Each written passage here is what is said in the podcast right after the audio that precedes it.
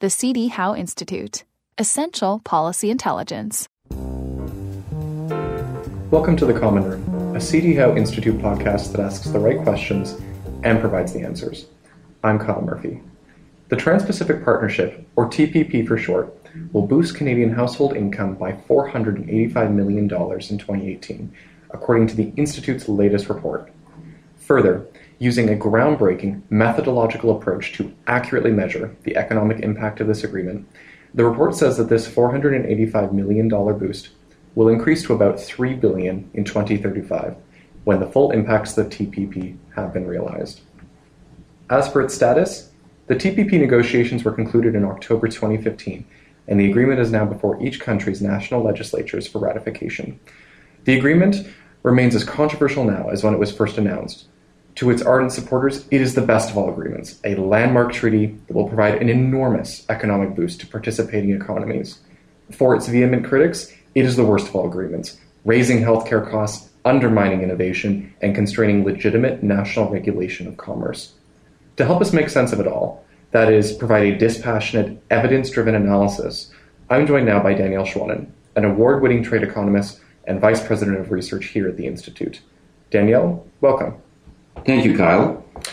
Danielle, to start, with all things considered, is TPP good for Canada?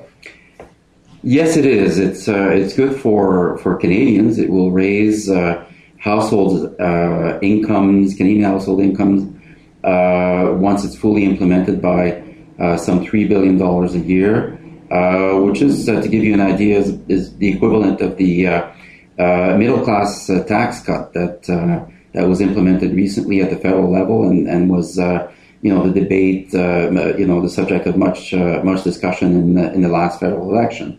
So that's the order of magnitude of the gains for households, and it'll be good for exporters, good for sectors in which, notably, we've faced a lot of barriers. And even though in the TPP, in a lot of the TPP countries.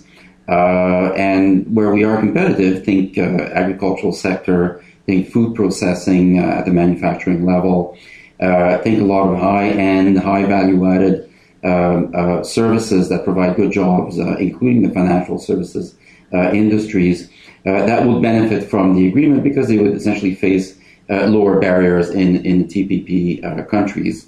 And finally, more generally, Canada, looking more strategically into the future, Canada has been wanting to find ways to diversify its export markets, to tap into the still very fast growth in the Asian economies, and this gives us a platform. It's not a perfect agreement, but it gives us a really good platform on which to build our growth in these markets for the future. So I would say on balance a plus.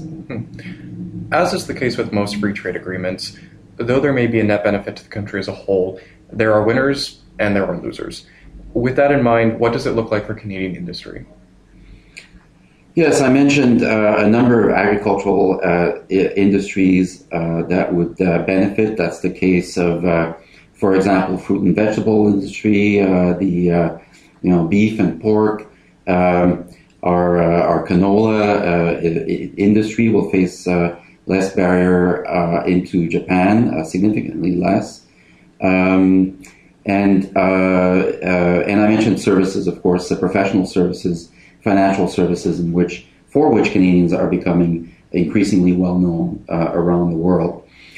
For manufacturing, apart from food processing itself, those industries will face more competition from the more open TPP market. There's no Trans-Pacific market. There's no question about that. But it's not necessarily going to be devastating competition. And it's not, the most important thing is it's not necessarily competition you can really avoid altogether by staying out, because we're talking about the TPP creating more competition for Canadians, for example, in the U.S. market for Canadian manufacturers, and that's not something that we can avoid by staying out. It's the nature of the TPP beast, if you will. One sector that will certainly feature prominently in the debate and is seeing a sharp decrease in sales, about $1 billion and about 4% of their current sales, is the dairy product industry, the dairy farmers. The reason for that is because that's a sector that's very heavily protected at a high cost to the Canadian consumers, and really some of the benefits that the consumers would derive from the TPP is from the slightly lower price that you would get from these products, but that would also be translated into lower incomes for dairy farmers. But that's one of the reasons we want to have the TPP, in a sense, because that protection is costing Canadians a lot more than it benefits dairy farmers. So on the net, by removing that protection, yes, that sector will suffer, but once again, Canadian consumers will be better off as a whole.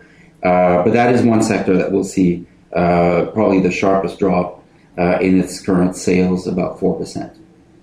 So Danielle, you alluded to this already, but what does it look like for Canada if we don't join? What are the impacts of that? Well, if we don't join, of course, we forego the gains that I mentioned. So the $3 billion per year for households in terms of added income, that's gone, and then our industries will suffer even more by staying out, or a lot of industries anyway. So notably services, for example. There are some industries that are not doing very well under either scenario. So they can't avoid the added competition by staying out.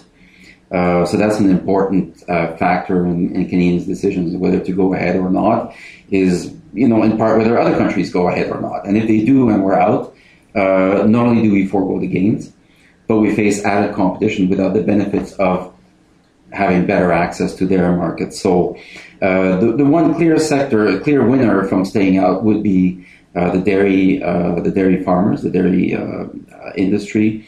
And that's very clear. They would keep their very expensive protection that benefits them at the expense of Canadian consumers. So clearly they will, very naturally oppose the deal.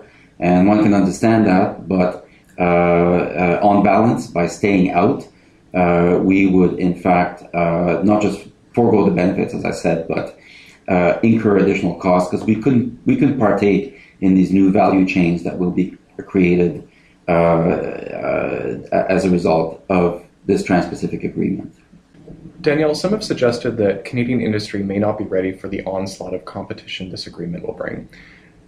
Is there evidence to suggest that Canada possesses the right mix of competitive advantages to succeed in this major pivot towards Asia? We can always do better. We can be more innovative. We can be more entrepreneurial. We can have a more a tax system that's just more conducive to economic growth, and so on. Better human capital policies, and so on. But we cannot parlay these advantages into higher incomes, the ones that we have and the ones that we want to build for the future, without access to large markets the way our competitors would have access to, or already have access to large markets. When you look at the TPP and actually the CETA combined, Canada would vault from 19th place currently in terms of the markets that it would have access through high-quality trade agreements, from 19th place in the world to 4th place. We would really become a bridge between Europe, North America, and Asia. A unique advantage for us at this juncture of globalization. And I think that, without that access that these agreements would give us, it would be a lot more difficult for us to use the competitive advantages we already have, and to parlay the ones that we want to build into future growth. So yes, we could become more competitive. Without these trade agreements, that competitiveness comes to naught to some extent. Danielle, thanks for joining us today. You're welcome, Kyle. You can find the comprehensive analysis of how the Trans-Pacific Partnership will impact Canada at www.cdhowe.org, along with cutting-edge analysis on a wide variety of public policy issues. And that's all for The Common Room. You can subscribe to this podcast on iTunes. Until next time, I'm Kyle Murphy. Thanks for listening. The C.D. Howe Institute. Essential Policy Intelligence.